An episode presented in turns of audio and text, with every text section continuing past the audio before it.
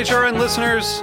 As we celebrate our 15th year, we are deepening our commitment to giving voice to the next generation of food systems storytellers, and we need your help. Our internship and fellowship programs help activate new possibilities for underrepresented and underestimated young people through experiential journalism, audio engineering, and production training. Through these unique programs, HRN helps food equity stewards build essential workforce readiness skills that expand their potential and foster economic mobility. Please consider supporting these critical programs. And with a minimum donation, you can be entered to win a dinner for two at an amazing restaurant in one of eight cities and tickets to a concert at a great venue in one of those cities. We have incredible partners across the country who have donated, as they also share our passion for helping to educate the next generation of food systems storytellers. Check out heritageradionetwork.org slash 15 to donate and enter to win today. That's heritageradionetwork.org slash 15 to donate and enter to win today. And make sure you donate before March 31st. Thank you.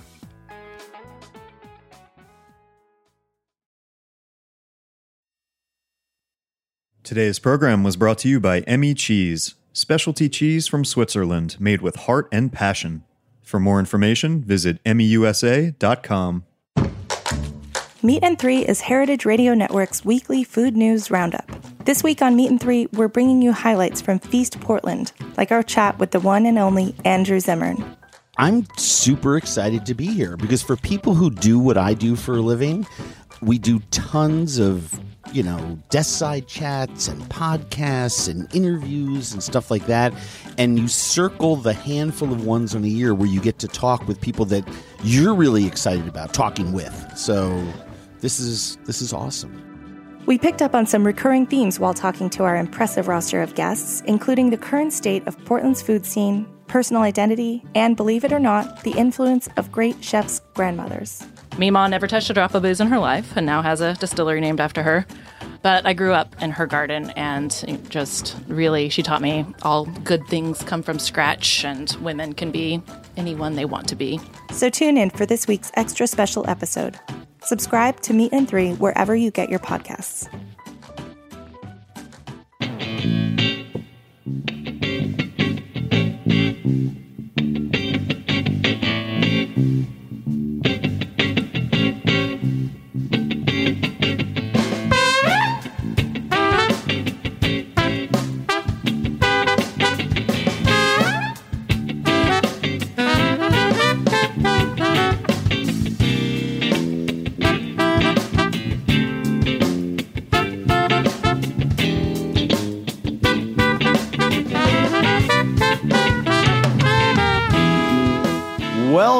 To the Grape Nation, your weekly wine journey.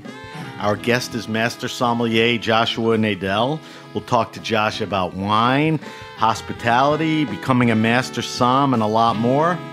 We'll taste a Verdicchio that Josh brought in from the Le Marche region of Italy. I'm your host, Sam Benrubi. Stay with us on the Grape Nation on the Heritage Radio Network. We bring wine to the people. All right. Josh Nadel is a master sommelier and the beverage director for Andrew Carmellini's NoHo Hospitality Group. He spent nearly a decade as head sommelier at revered and award winning restaurants Veritas and Cru in New York City before joining Carmellini in 2009. Josh oversees the beverage and wine programs at restaurants like Locanda Verde, The Dutch, Lafayette, Bar Primi, Leuca, Rye Street Tavern in Baltimore, and a bunch more. Josh launched Gothic Wine, his wine company, in 2009, producing cool climate Pinot Noir, Chardonnay, and Rosé from the Willamette Valley in Oregon. Welcome to the show, Josh. Glad to be here. All right, so let's give people an idea. I gave a little uh, tip off in the intro, but give us a quick background on your journey in life and wine that got you to where you are current which is the beverage director for pretty much a restaurant empire. Sure, sure. Um, I'll fast forward to maybe high school or college. But, okay. Um, my, I guess probably, hopefully that's where it started. My um, my father was a bartender, dining room cater waiter guy in the Borscht Belt in the Catskills. Really? Yeah, he got kind of dirty dancing style. What? And um, do you remember hotels? May have been the Raleigh uh, Okay. of, of that ilk. right? Classic. yeah, and and so there was always kind of a undercurrent of that being around and okay. The rest, of, all of my family are educators, actually, um, whether it be principals, administrators in education, teachers, English, Spanish, math. Literally, it's it's uncanny. Even my sister is a speech pathologist, not, but so it's kind of there's something in the DNA. And my first job as a you know past like babysitting and washing cars was um, at a bagel shop. Okay. And then as a cater waiter, uh, senior year, I my dad said, "I'm going to teach you how to carry a tray because you might find might come in handy one day." So we put on tuxedos and you know went up to the catering halls of Westchester, and New Jersey, and that kind of stuff. So um, I went to art school. I have a degree in fine arts and drawing and printmaking uh, from SUNY Purchase in Westchester. So- Fine. so- Wait. Drawing and printmaking, lithography, lithography. and and so it's Jesus, it came so in far nothing points to anything. but no, but it came in the tray carrying came in real handy after that. Um, so it was kind of let's try to maybe be, uh, you know, eat some Campbell soup and rice and be an artist, maybe be a teacher. And in order to do that, um, and go back to grad school, I actually was going to go to the University, University of Glasgow. They have a great printmaking school, and I was working in restaurants to save money for tuition and. After about a year, I just I worked at a restaurant called Ruby Foos on 77th and Broadway for Steve the Hanson's. yeah yeah for for the you know there was there was a time not so long ago where that was those were hits you know Blue Water Grill Broadway Ruby Upper Food- West because 77 he opened close to Broadway Midtown. yeah the first one. not a place yeah, Right. I go that much so no. and uh, I had a girlfriend at Barnard at the time. It was perfect. Um, and uh, so they had actually a really great culture of education there and an unusual wine list. It was kind of when the term Pan Asian was a, a buzzword in cuisine. So we had all Burgundy and German wine and this kind of weird stuff. And I get really interested. And my friends there, who were kind of my mentors as servers, were also very into it. Was Laura Maniec there Lo- then, or Lo- came after? Lo- Laura Maniec, I she trailed. I was a server trainer, and she trailed me as a prospective employee. Ah. So I'm dating myself. good timeline, Yeah, yeah. And, and now we are we're brother and sister. We're best Yeah. of friends. Um, she really is one of my closest friends. And then you know through my journey as a, trying to go for the MS, she was very helpful and a mentor sure. to me. So um, yeah, so we I, I, that kind of one thing led to another, and um, as I had enough year for I had enough money for one year of tuition. Um, I, I did a little work as a harvest assistant when I got into wine out in Napa Valley. I worked a few weeks of a crush, came back to New York, saved money, and just as I was going to get ready to take the dive to the University of Glasgow, um, I was working as kind of like a, you know, a sommelier wine person uh, at a midtown steakhouse restaurant. Tuscan steak Yeah, for China Grill Management. That's right. on Fort- the east side, in the 40th and 3rd. Yeah. That's right. Yeah. Um, Big, big place. Huge, yeah, Yeah. huge place. Um, three wing circus, the whole thing. Um, I cold faxed faxed my resume to uh, Veritas Restaurant as a 24, 23 or twenty four year old uh, eager, you know, ambitious kid, and the wine director there took a huge chance on me. But but stop for a second. Yeah. You realized and recognized Veritas was like the happening, It was the the, the greatest one. and you program. just aspired. You know, let me s- s- fax this guy something. See you know, if I get. I, I had gone in and applied as I mean, a that's waiter. kinda ballsy, right? Well, I had gone in and applied at a waiter as, as about six months prior. Okay. And got no callback, no nothing. Just dropped off a resume, and they probably circle filed it immediately. And there, it was it was a friend of mine who was working at Mesa Grill. Her name was Dominique Bell. Her name is Dominique Bell, uh, one of those mentors to me. Um, worked at Mesa Grill and said, "Hey, there's this restaurant Veritas that's looking for an assistant sommelier. My sales rep from such and such company just told me you should fax your resume." And it had on it, you know, server trainer Ruby Foos, assistant teacher at the Dalton School, um, and like who who knows what, and, and my current uh, wine director job at the time, head Right. sommelier job at the time. One page, eight and a half by eleven times Nothing. Times New Roman font. so you, know. you said they took a chance. they yeah he he not they this guy Tim Kopec who is Tim is he's he's big blonde mane of hair. yeah he's one of the most charismatic um, people I've ever met in service and capable and just I still repeat some things that he said. me. hired you? He hired me, and and uh, it was a very long interview, and he took a chance on me, and I, I owe him a tremendous amount um, for where What I do am you today. think You said it was a long interview. Yep. What do you think the connection was? Was it your passion? You had a decent amount of knowledge up until that time. You were a good guy. I mean, what what do you think? I think it he, I think he saw in me somebody willing to work very hard, not looking to do things my way because I had no idea what that was. Um, really interested in learning, um, and I think he was going away on a vacation in about two and a half weeks. Good timing, right? and so he needed someone really badly. And and the other soulmate at the time was very strong, Eric Zillier. So they could take a chance on somebody who was a little more intro. So you do that for, Four years. and then you move to. Then I took a little bit of time off. I did? actually spent a few months uh, for a startup kind of techie distributor, kind of like just trying to trying to disrupt the model a little bit. That that blew up spectacularly.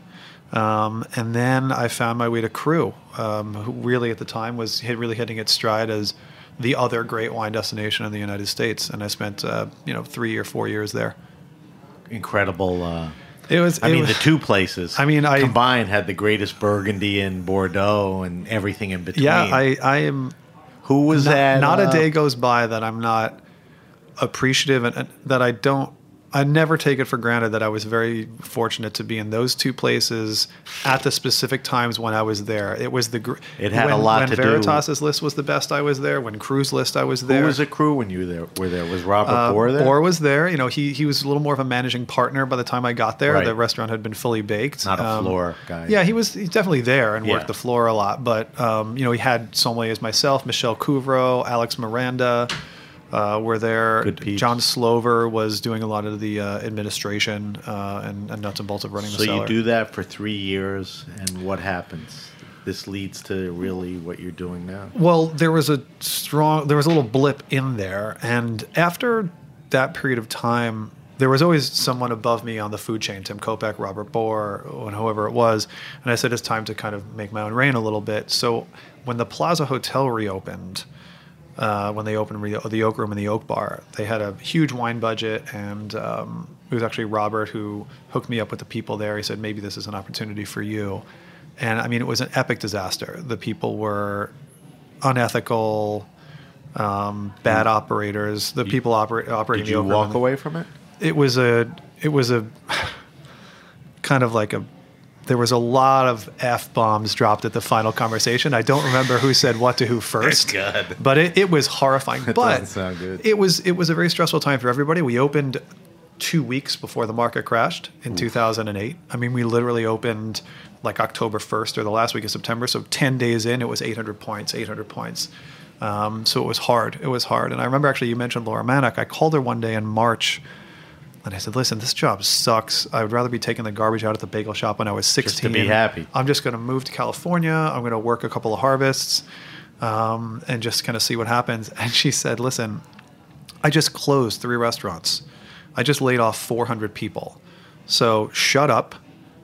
You know, be This is when she was with Hanson, right? um, yeah, Yeah. you know, you know, understand how fortunate you are to have a job, deal with it in whatever way you know how to deal with, and uh, it was an interesting conversation. But eventually, you know, later on that spring, it was just like kind of like f you, f you, you know, here are the keys, and uh, so how does the the NoHo Carmellini? Oh, right. So, so Josh Pickard, uh, who I referred to as the senior partner there, um, calls me, and we knew each other from the biz, and he he just kind of he he softballed, soft sold this kind of thing I'm doing with this guy. Do you ever heard of this guy, Andrew Carmellini? Um, the program's a little small. Maybe we can do like AGM slash beverage director, of course, the the slash. Um, and uh, it, it worked out. It worked out real well. And, and I was- said, I'm going to give this one. I'm going to give New York one. I'm born and raised here, proud as all hell to be a New Yorker. But at the time, the the world was ending, sky was falling. So I said, I'll give New York one more try.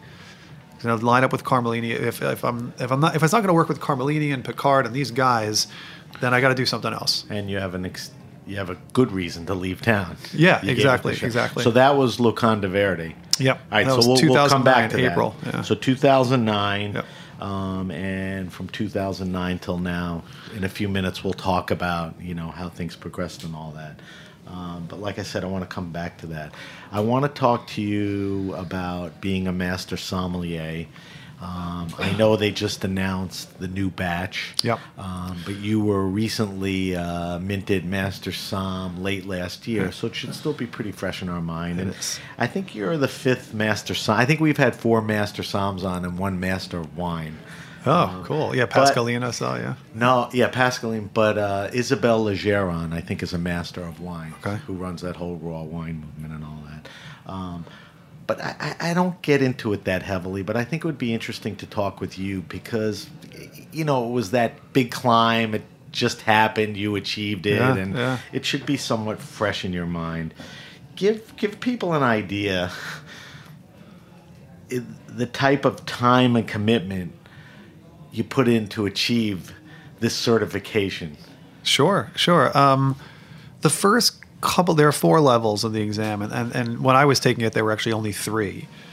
Um, and you know, if you're working in service, the first two are should be at least that. yeah, the first two, the first two are relatively not easy but attainable. Um, if you were working with wine on the floor of a restaurant, you know, If you give a crap, you'll get yeah, yeah. I think the first two are, you know, the first one is actually an introductory course. It's not even called sommelier because it's just a, a multiple choice exam. But, you know, in the beginning, I, I wasn't really working in an environment that really not necessarily wasn't supportive of, but they, there was no reason at Cru and Veritas to be doing this because you had the greatest wines of the world. You either knew them or you didn't, and you could serve Right. them or you couldn't. Um, but then when I started into it, I, I took the advanced level three times and then the master exam six times. And that had a lot to do again with my background, which was the first 10 years of being a sommelier, I tasted Pinot Grigio and Malbec five times, right? I was drinking La Tâche and, and Grand Cru this and Great Barolo. And it sounds really shitty and bratty, but it's just what it was. And I was okay with that. Um, so it took me a while. And, and there are three portions of the exam there's a practical service examination, a theory examination, and tasting. break just before you go forward. Break quickly with each. Sure. So the tasting exam is a uh, six wines, three whites and three reds, and you have 25 minutes to identify about 30 points of analysis in each wine, which which is sight, uh, nose, palate, and then conclusions. And palate, for example, is flavors, structure, tannin, acid, alcohol, um, intensity of certain things, and to the point where it's a deductive tasting process, and you, you kind of put all your clues in a box. So you're just shooting out black currant, cloudy, you know. Well, there's kind of a, a, a little bit of a mantra there, and and and, and it's it's it's not a it's not a uh, subjective thing. It's a grid with points, and an Albarino Right. is this. And if you say it, an Albarino has medium acid, and it's gridded by the master sommeliers as medium plus, you don't get the point. really. Yeah, and, and a classic Albarino has this, this, and this. Right. Grid looks like this on the grid. So you have six of those. Um, you have So 20 you're sitting across with six glasses with uh, another master three, som. three usually scoring, so they don't Three. miss anything. Okay. Sometimes there's even a fourth auditing or something like that. Um, and you have 25 minutes, and it's just, you know, Mr. Nadel, th- welcome again. Good to see you. You've got a bottle of water in front of you, and this is your time. The clock starts when the. So that that's the Yeah, tasting. yeah, that's that's that's tasting. one of the three. Yeah. Next, Um, then you have the theory, which is 150 or so. I think it might be a little more, a little less. 150 and that, and that questions, uh, oral exam. it's a test. that it could be it's two master sommeliers sitting across from you and it's just you know what is the this or please do Is this. it And oral back it's and or- forth? It's not a but- written. yeah it's oral back and forth It makes it quite a bit quite a bit So- more difficult so and it's say- anything about wine spirits beverage um, any kind of alcohol there aren't any questions about cigars or anything like that Right. anymore or, or really any let's say coffee or tea or anything like that but but spirits wine beer anything Being a master sommelier, you have to be prolific in beverage, spirits, yeah all of that. if it's just wine you won't get through right, Yeah. Um, so I mean, it could be absolutely anything. It, uh, mezcal, uh, bourbon, uh, sour beer, and and every wine law, anything that could possibly appear on a label, elevations. You know, do you have mastery of that subject? If if you're talking about uh, Fiano di Avellino, which is a, a fantastic wine from southern Italy and Campania, do you know the soil? Do you know what elevations? Do you know the the things that impact the the terroir, the intrinsic kind of characters of that grape and what makes it what it is, right? Of any subject in the world of beverage, and then you have the practical uh, or the service exam, And that's split into two pieces. There's the business of, of a sommelier, which is inventory, pricing, costing, how to financially run a program successfully. That's a written exam. There's some tastings in there and things like that. That's a timed exercise. And then you go into the room and you perform service, which is about another 45 minutes, which simulates a restaurant environment. Right. And, and uh, that's that's hopefully a lot of fun. Uh, it's very nerve wracking. Watch very closely. Yeah, You know, you got to serve on the right. You can't drop a champagne glass. Cor- you, you know, there's it's food and wine pairing, service, and service could be anything. There could be any scenario. answering questions. Yo, like yeah, they'll yeah. ask you, you know, what's while up? you're pouring something. I didn't want that, or actually, my friend doesn't want that. Now, pour, it, it's, you know, I'm only allowed to describe the exam to to such an acute degree, but um, it it is absolutely anything that could possibly happen in a restaurant at the highest level. So a good way for people to connect to that. Let's just talk about Uncorked for a minute. Sure. There's a third Somm movie coming out. These I are think it's mov- yeah, I think it's out. Yeah. It's it's happening now. Yeah. These are movies about the whole Somm, you know, test process and the people.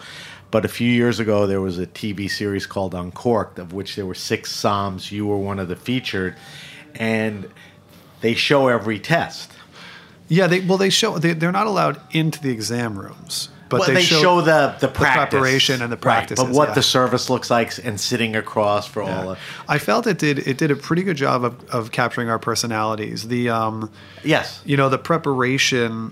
I think it did a decent job capture. You know, when I would study for theory, I would sit there for you know three or four hours before work, a couple hours after work. On my days off, I'd study for eight to ten hours a day without getting up from his, from the chair ever. I wish there was like a time lapse thing on it. It was just kind of I was a little relentless with with the theory. That was kind of my thing. in the Yeah. in the end, and looking back, you had to be. Yeah, the theory is very difficult. Yeah. very difficult. Um, the TV show was fun. Yeah, so I think I forgot who if it's you know uh, Netflix or whoever. I think it's on the Esquire network. Yeah, Yeah. But somebody's carrying it. But it's called Uncorked, and you'll see Josh and five really other wonderful people. The intensity of that test. So all in, it took you what? About ten years. I mean, because intro and cert hap- intro happened pretty quickly. Then I took advanced three, and then master six, and there was one year in between at some point. So you know, 10, I, 11 years. I never asked anybody this, and it's sort of none of my business. But Shoot. the amount of bread you have to put into this money. I mean, you have to It's travel. serious. I mean, you're not that. You, Yeah. a- big part of what you're making is feeding this test. Because if you're called to St. Louis or Maryland, and then I, how about Aspen? Aspen, Aspen was five five master exams in Aspen, and then the sixth that I actually passed was in St. Louis. So so it's it's a week off of work, hotel room, flight, travel, Crazy. and then the practice and the wines. Yeah, it's legit. and you took the MS. six. Right, so six trips. You reset, and I should say you re- you get three chances to pass all three parts, and if you don't, you reset to zero. It's Right. like you, you Right. don't go to don't pass go, which go is in. Uncorked too. I mean, i- if you really want to know the behind the scenes, watch Somm One and uh, watch Uncorked, and you'll see Josh.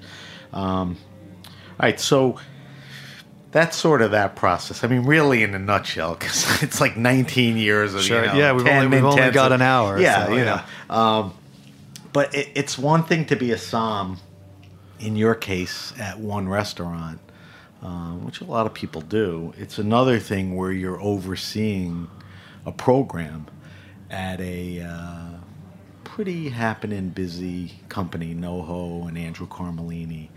Um, places like I said, like Locanda Verde, Bar Primi, Little Park, Lafayette. Talk to me as best as you can, because I know every day differs. Yeah.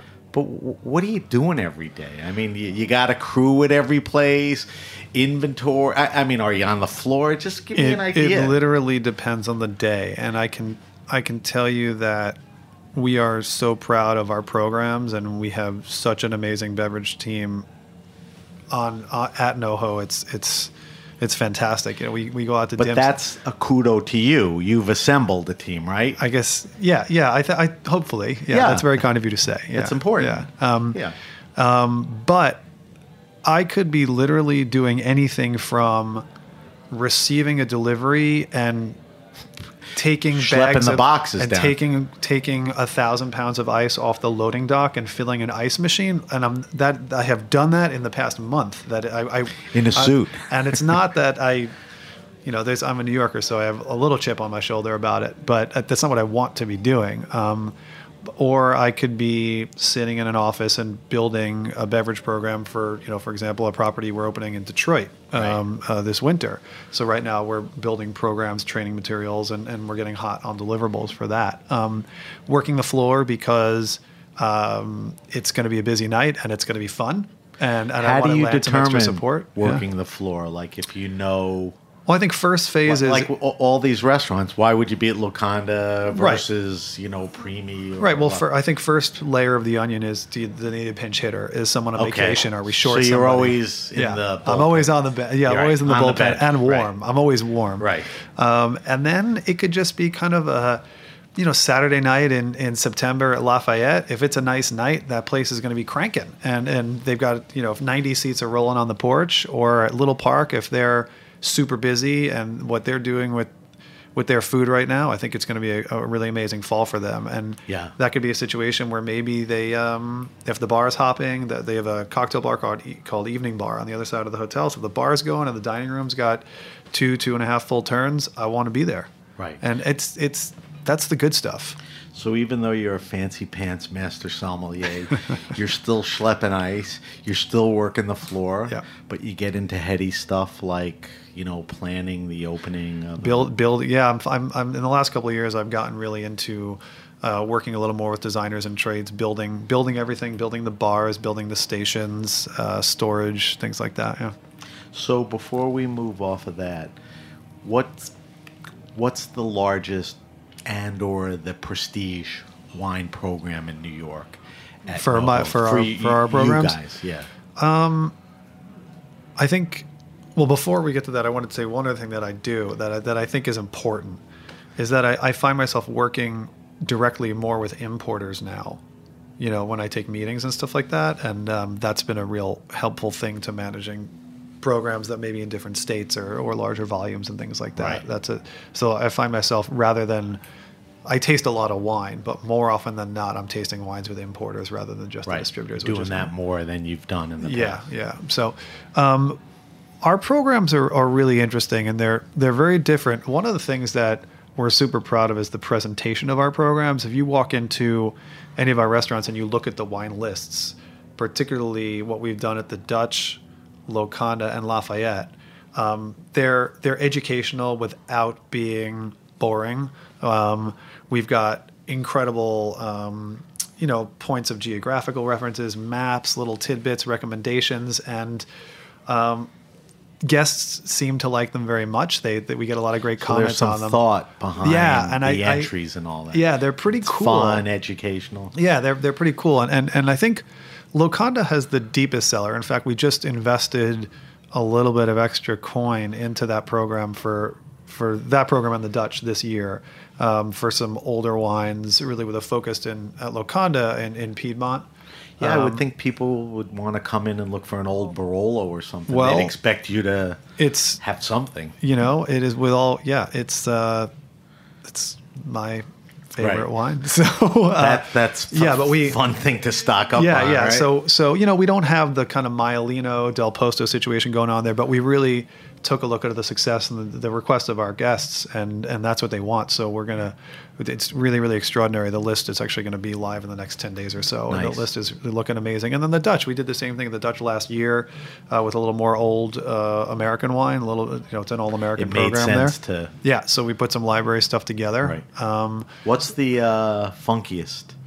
A little park and and and, Is and I, I'm not because of the food and the type. it's a global wine program Right. and they really um, the wine team there particularly um, kristen who's the, the wine director and manager and then kara who's the head sommelier there they love finding unusual stuff from the canary islands and corsica and, and stuff that's really off the beaten track and because of the cuisine yeah that you can really you can really run the spectrum there um, and it's not funky in that the wines are kind of like orange science experiments that are flawed and foisted on the general public by hipsters, but they're just, Just really wider. interesting wine. Yeah. yeah, really, really beautiful stuff. All right, so we're talking to Josh Nadel. Josh is a master sommelier. He runs the uh, beverage program. Um, Josh, I want you to dig into this a little, and then we're going to take a break, come back, talk about a few more things, and um, do the uh, wine list, and we'll taste some wine. But I'm curious because you're not an old guy by any stretch, but you've been in the market a long time. I'm curious how you see how things have changed since you've been in the business. And I have a list of things. You, you, know, millennials entering the market, baby boomers, you know, aging out. We just addressed it for a second how the natural wine movement, you know, plays to you, social media. So, has the market changed? I mean, are millennials a big impact on the market? Yet, not yet, not your places? I mean, I think in New York, this is just paradise for for selling wine because there is people are pretty Europhilic here and pretty open minded and they've traveled a lot. There's incredible information exchange now at a at a dizzying pace about delicious wines. So in New York, I think there's been an explosion of exploration and discovery into regions. Does that go under the social media box?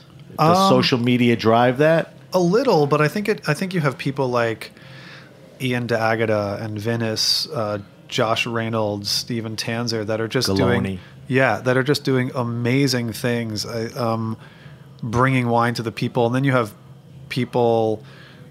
The wine has gotten more expensive, and so people naturally look to what, what's a little bit more modest. And you have places like the Loire Valley, and it really it goes down to importers and sommeliers and and wine directors and people being open minded towards all this stuff. And I, I don't really, I think social media maybe is kind of like a some kind of stamp of validation after the fact. Maybe. And may, maybe it drives a few more people to try things, but I think it, it, it happens before that. And it's, I, it's I think really you make a good case that it happens before Yeah. that. The people you mentioned, the way they do it, Yeah. um, you know, the passion that they do. Frankly, the, the, the sommelier or the guest does not take that picture of, of that wine unless an importer goes and finds it. Unless the person makes the good wine, the importer goes and finds it.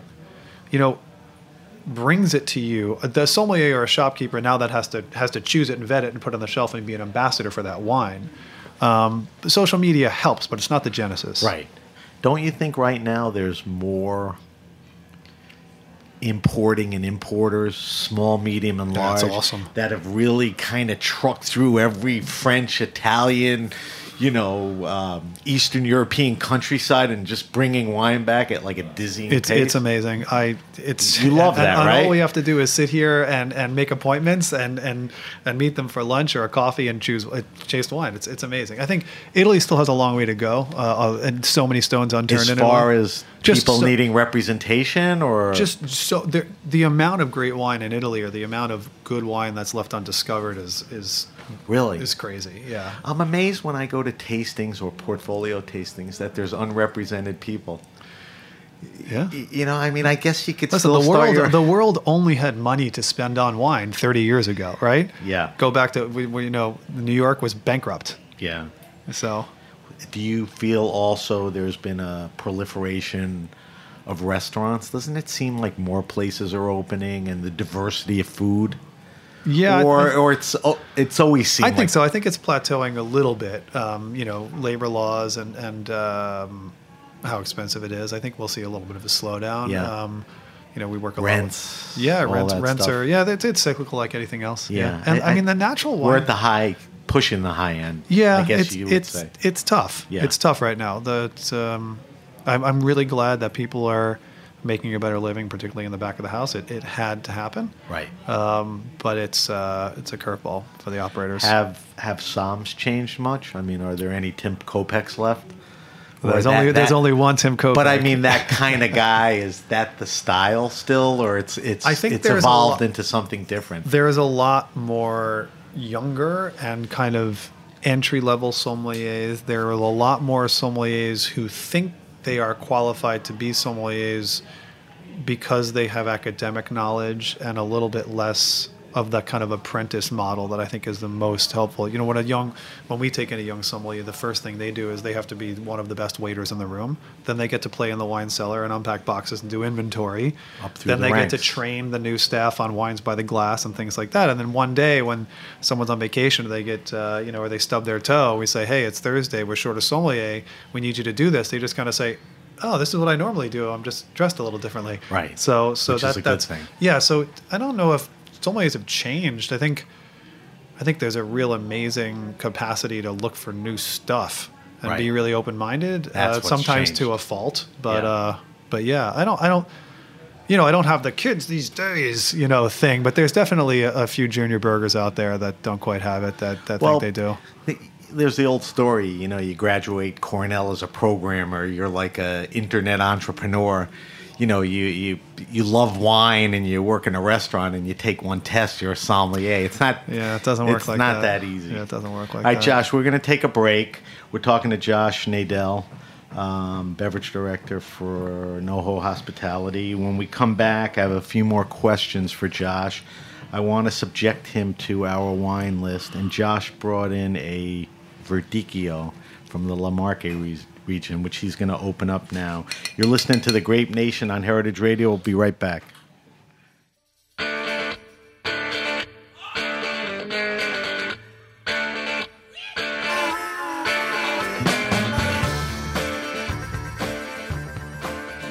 Today's program was brought to you by Emmi Cheese, specialty cheese from Switzerland made with heart and passion. Since the early 1900s, Emmi has been a passionate supporter of farmers, cheesemakers, and family tradition. They believe in sustainable agriculture and respect for the people, land, and animals that make their business possible. Remaining dedicated to tradition, they strive to lead the industry in innovation, ensuring they bring you only the highest quality, best tasting cheese from Switzerland. Emmi is best known for importing more than 80% of the Swiss Gruyere into the United States, but that's not to overshadow their other specialty cheeses, including Kaltbach cave aged cheeses, Der Scharfe Max, Appenzeller, Tete de Moine, and traditional Emmentaler. For more information, visit emmiusa.com.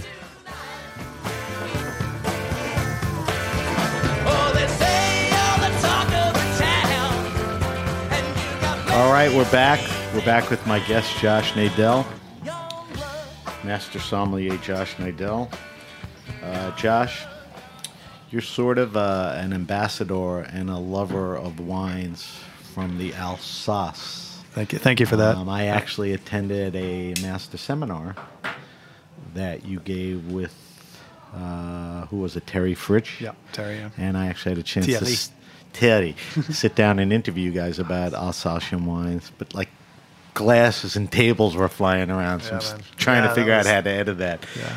Talk to me about this gravitation or love towards Alsatian wines. Well, for me, I I love for white wine. I love wi- white wine with flavor. Um, I don't love neutral uh, white wine, and I don't love white wine that goes into new oak barrels. So obviously Alsatian is wine with flavor. Give me a good example of one that's not in Oh, your mind. oh, you know, you know the um, classic opposite. Chardonnay. Okay. Chardonnay goes into oak barrels and is a Right. neutral varietal. Say And- no and- more. Yeah, um, Muscadet, Chardonnay, stuff like that. Um, neutral varietals. Alsatian's predominantly white, right? Yeah, there's a little bit of Pinot Noir on the Right. ground, but Al- Alsa- yeah, Alsatian wine, you know, because of the rain shadow of the Vosges Mountains, um, gets a lot of sunshine, and the grapes can hang pretty deep into the summer and fall. You don't really have to worry about it. So you have these aromatic varietals: Riesling, Gewürztraminer, Muscat, Pinot Gris. The Pinot Gris of Alsace is a is a totally different animal than than Pinot Grigio in Italy and, and Pinot Gris in Oregon, for example, and so I love uh, Austrian wine that has a lot of ripeness to it, Alsatian wine, unadulterated by oak, which I think is better for pairing food, uh, and and it also has the most complex geology. Uh, so you have half a dozen different varietals. You've got the most complex geology on Earth in which to grow Explain wine. geology. I mean, literally Oh, soil and the Granite, stone. and- granite, schist, sandstone, lot of- limestone, everything, and and it's because of uh, the way that the faults worked out over a million years, millions and millions of years, and things like that. But the, it's just a patchwork quilt of different soils, even with the same, the and same the vineyard. impact on the wines is crazy. Yeah, it could be anything. From one stone, you know, base to another. Correct. I mean, if you're growing blueberries or roses or grapes, it's it's you know wine is very romantic and foreign to some people, but it's it's it's gardening right at a very high level. So give me, give our listeners a little intel. Give me one or two recos of producers that are accessible. Um, give me a variety. Alsace? Yeah. Yeah. So some of my favorites: uh, Ostertag, Boxler, Weinbach. O S T E R. Ost- Oster- TAG. T-A-G, yeah, Ostertag. Weinbach with a W, Okay. W-E-I-N-B-A-C-H. B-A-C-H. Boxler, like a boxer with Right. an L. Uh, a few that come to mind. Um, And they're making Riesling, yeah, the Riesling Pinot Gris. Gris, Um, Gruner. No, Gruner is Austrian. It is all Austrian. Yeah, Okay. um, Pinot Gris. You know, Zind-Humbrecht makes great wine. There, Right. there. I mean, there are so many, and uh, Barmes Buecher, uh, Albert Mann. There are so many fantastic producers. Trimbach, if you want kind of like a more lean taut style, that make such fantastic wines. Bott-Geyl. That it. Everybody always concentrates. Schoffit, Deiss. They they concentrate on the big four. This Zind-Humbrecht, Trimbach, and a, and a few other ones, and Weinbach plus. But there are so many people making fantastic wine there. That's Um, that's where and when you go into a wine store that you like and trust. And you ask, yeah. a little better and say, "I want to try this stuff," and yeah. he'll have Yeah. stuff beyond the big four and all of Yeah, that. yeah. We would hope. Tell me about other regions that currently are exciting you, or you're tasting um, anything new, or Well, I think there's a yeah. I mean, I just got back um, from Le Marche, and then we'll talk about that when we taste Right. this Verdicchio. I think the the upper regions of the Langhe, it, so above Barolo and Barbaresco, Barolo Barbaresco getting expensive, getting tough to find the great wines, and and the areas north of that, uh, which which focus on the Nebbiolo grape, um, you know, Ghemme, Gattinara, um, a few places up there. Bramaterra is a place that I like quite a bit. Um, they're very tasty, and the wines are Valtellina is another place in Lombardy. Um, so you you're outside of Barolo. yeah, Would you say you're north? Yeah, the northern where the soil's a little less. Is that L- Lange? yeah, la- That the out the L upper A N part. G H E, right? Yeah, the upper part of the Langhe. And, and, and quite frankly, Barbaresco is very delicious too, and, and less expensive and easier to get at. What about like Barbera de Alba, de Asti? Yeah, those are those are fun everyday wines. Um, I think they're very consistent. They're they're a little bit less. You know, if you're asking me about what things that are at the top tip of my tongue for most exciting, um, Not that. probably not going to be at it. But i but we serve a lot of those wines, and they're great Right. everyday table wines.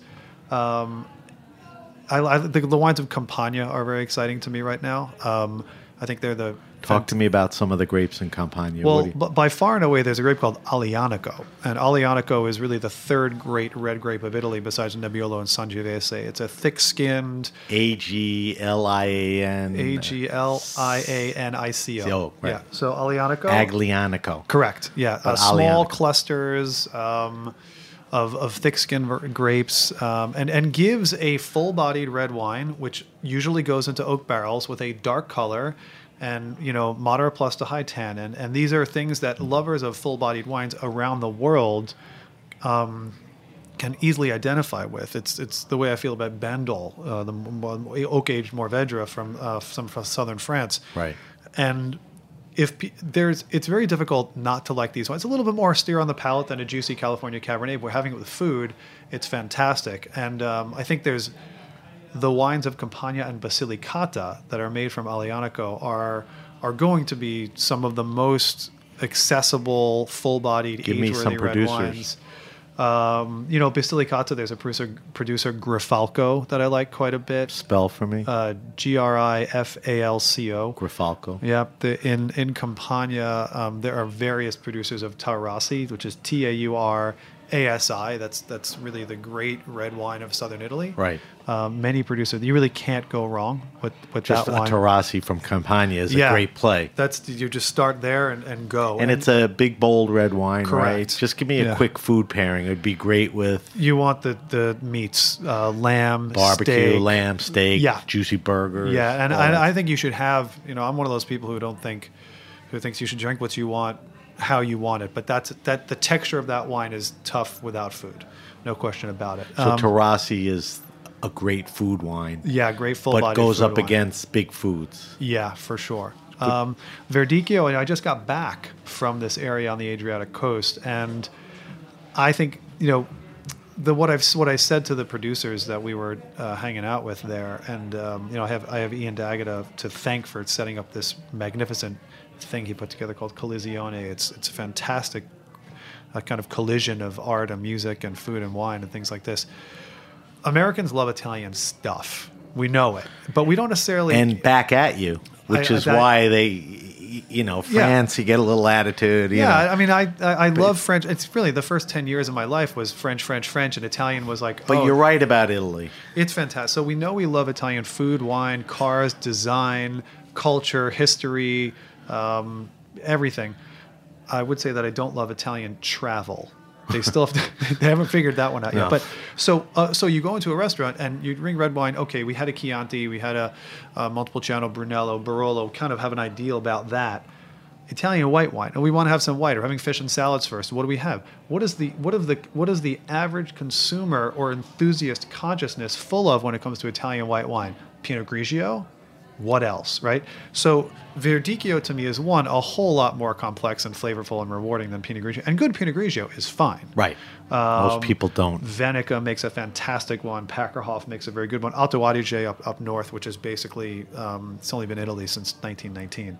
Um, very very Germanic in everything it does. Austrian. Um, but this grape gives you so much more flavor, so much more complexity, the opportunity to harvest it early or late, and it has a collection of growers there that are that are a cohesive unit who want to increase quality. And I think that as a result, Verdicchio is is very interesting to me, and it's got a good Well, good bright future. at the end of the show. We're gonna taste it, and we'll get into a little more detail.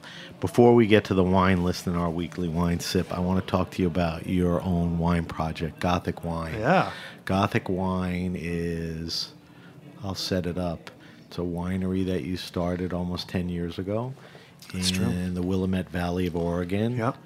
And take it from there. You specialize in in Pinot Noir, and we make a little bit of Chardonnay and a little bit of rosé from Pinot Noir as well. why Willamette?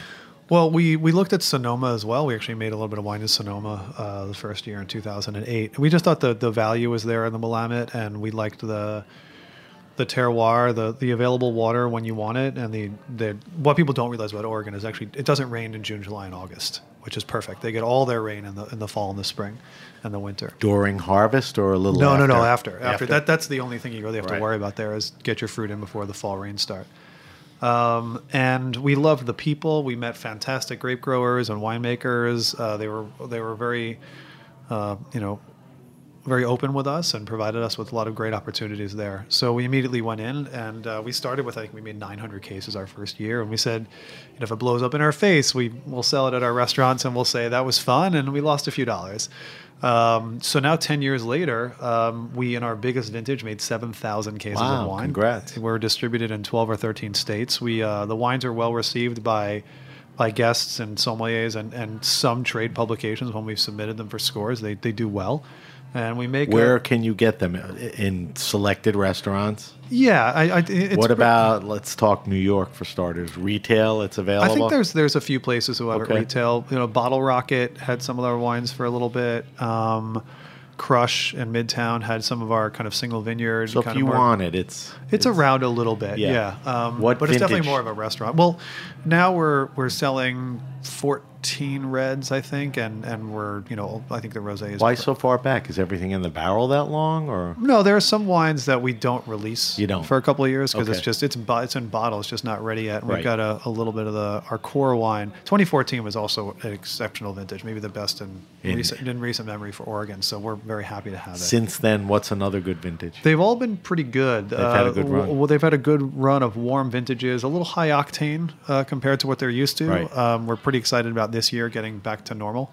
So if people want to know more about Gothic, go to the website. Yeah, check out the website. We have a core wine called Nevermore. Uh, my my business partner in this, uh, William Tigertt, who owns Freeman's uh, restaurant and, and fellow barber with a friend. Um, he has a degree in uh, literature for the University of Michigan. So all the branding and all the all the you know, it's, it's kind of like a there's an Edgar, a couple of Edgar Allan Poe references. We uh, we have uh, the Ophelia is our Chardonnay. Then Telltale is our rosé. It's uh, kind of you go to Oregon and it, You get a of- writer and a lithographer together, and that, like- yeah, that's what happens. right? You know. But you go to Oregon, it's foggy. It's a little kind of evocative of gothic kind of stuff. So, Right. Yeah. So that's Gothic wine. Yeah. Um, it's very uh, It's very delicious. delicious, well curated uh, Pinot Noir and a little Chardonnay. All right, Josh, time to subject you to the wine list. All right, let's do it. Let's buzz through these quickly. Don't dwell on these, all right? All right. So the first question is, what are you drinking now? What's sort of on your table at home, or you're tasting through at the restaurant? Could be seasonal. You know, I'm Sure. not saying what's your favorite. I'm saying what are you drinking now? Drinking a lot of Syrah from the Northern Rhone. I love those wines. There's Okay. a softness to it. There's just a deliciousness to it. Um, Give me a favor too.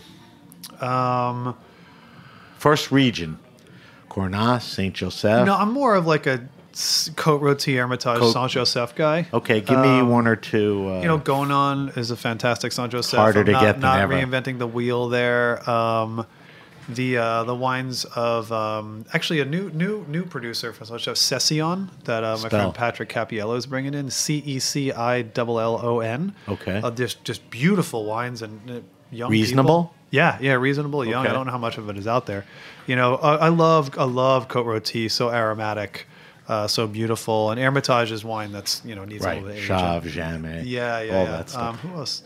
Uh, I like the wines from Faury, F A U R Y. They're a little bit different. They're not quite as like, um, you know, the geeks don't love as much. I just think they're delicious though. All right, those are all great answers. So Northern Rhone right now. Yep. I'm with you on that. I saw Dustin and Thomas Uh, yesterday, and they're Raboul's coming launching up, Yeah, coming yeah, up. Raboul Part Two. Yeah, which should be nice. All right, Josh Nadel's favorite wine and food pairing.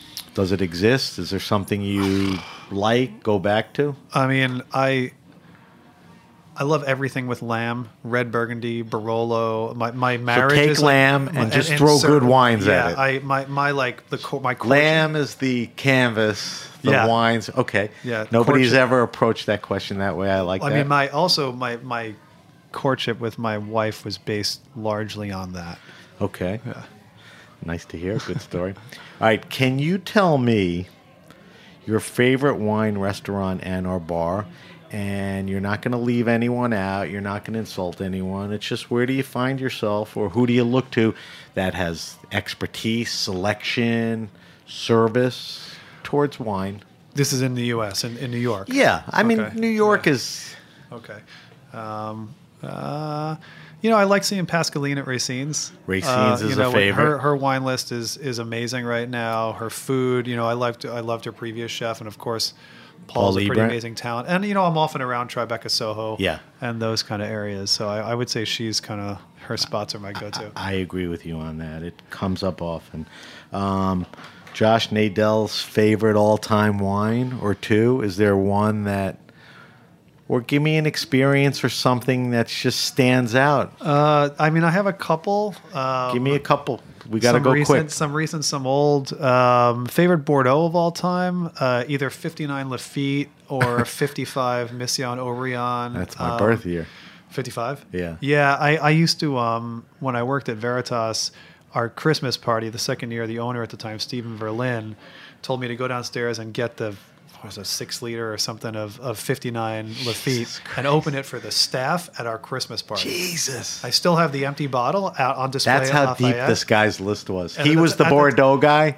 The No, he was the all good wine guy. He just had was? all the good wine. Okay. But um, it was at the time it was twenty five thousand dollars on the list. I'm sure it's probably probably twenty times that now. Yeah, Um, crazy. But uh, and he opened it for the staff at our Christmas party, right out of the original wood box. So that's an incredible wine, incredible vintage, and an incredible sort of Memory, experience. yeah, so yeah. we'll take that.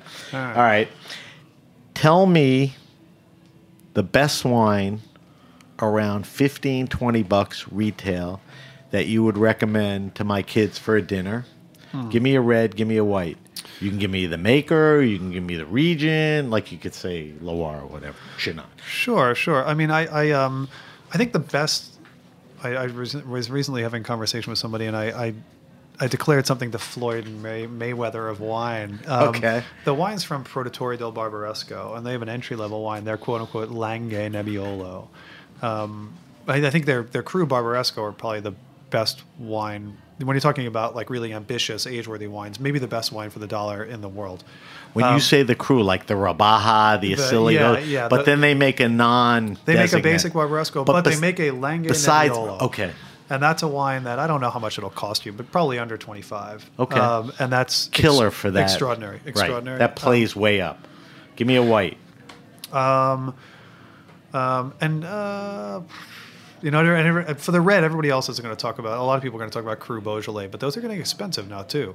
I know. You know, they're they're. You could I still know- I find don't know what the hell happened, but good good Beaujolais is killer. Yeah. Um, for white, uh, for just you know the. Uh, Alsatian wines are a little expensive for that. It's tough to get the good ones. You know, Domaine Weinbach makes a Riesling called Cuvée Theo.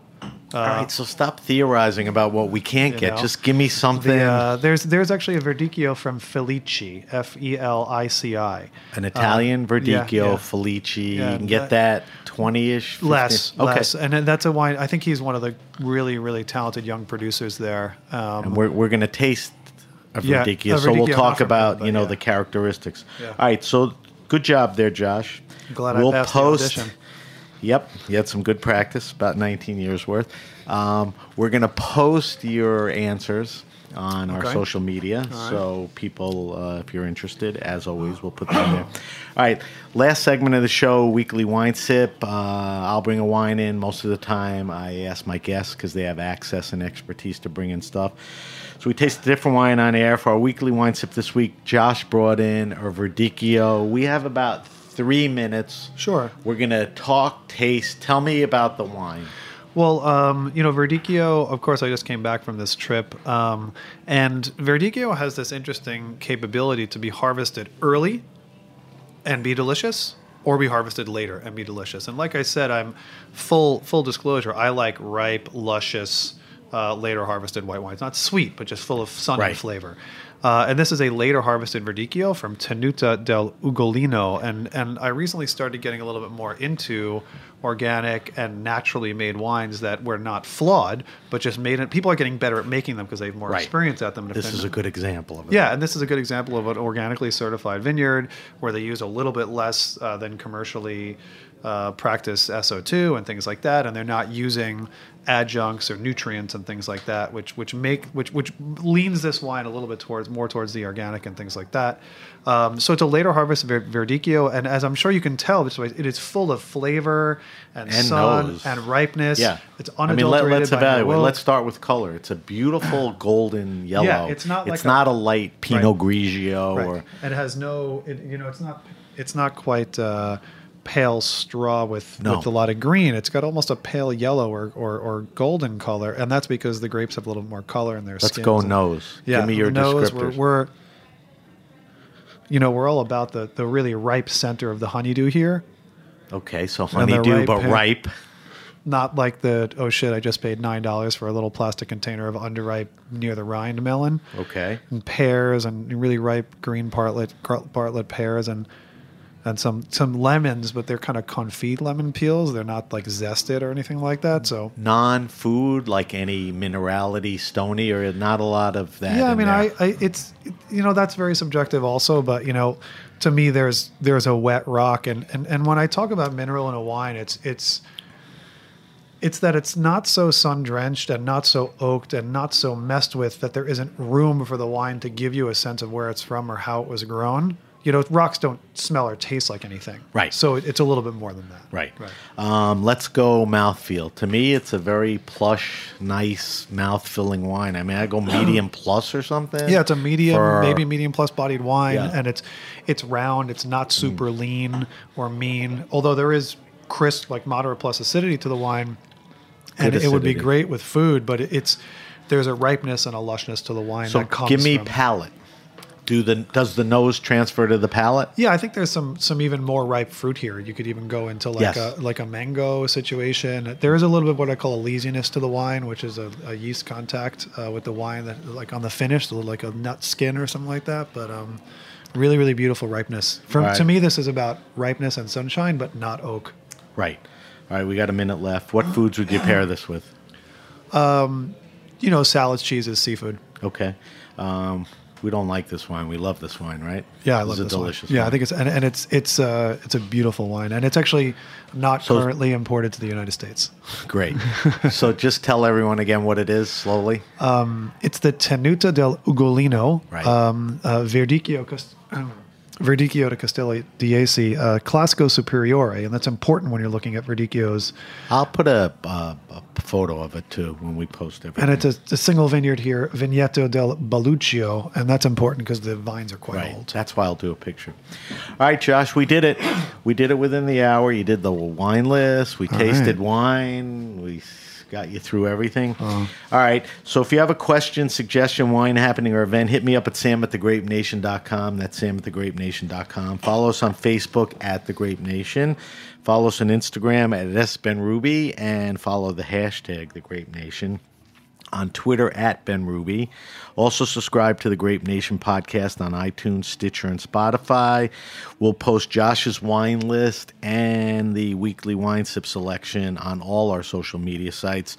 Josh, if we want to follow Josh, where do we find him on social media? Uh, find me on Instagram at Joshua Nadel. Okay. And NoHo Hospitality Group, if you want to know no, more about it, they have their own website, NoHo Hospitality. Um, you can go to that. All right. Thank you to our guest, Master Sommelier Josh Nadel. Thank you to our engineer. We have Matt today. Um, and I think we're going to be seeing them a lot more. And thank you to everyone at Heritage Radio. I'm Sam Benrubi, and you've been listening to The Grape Nation.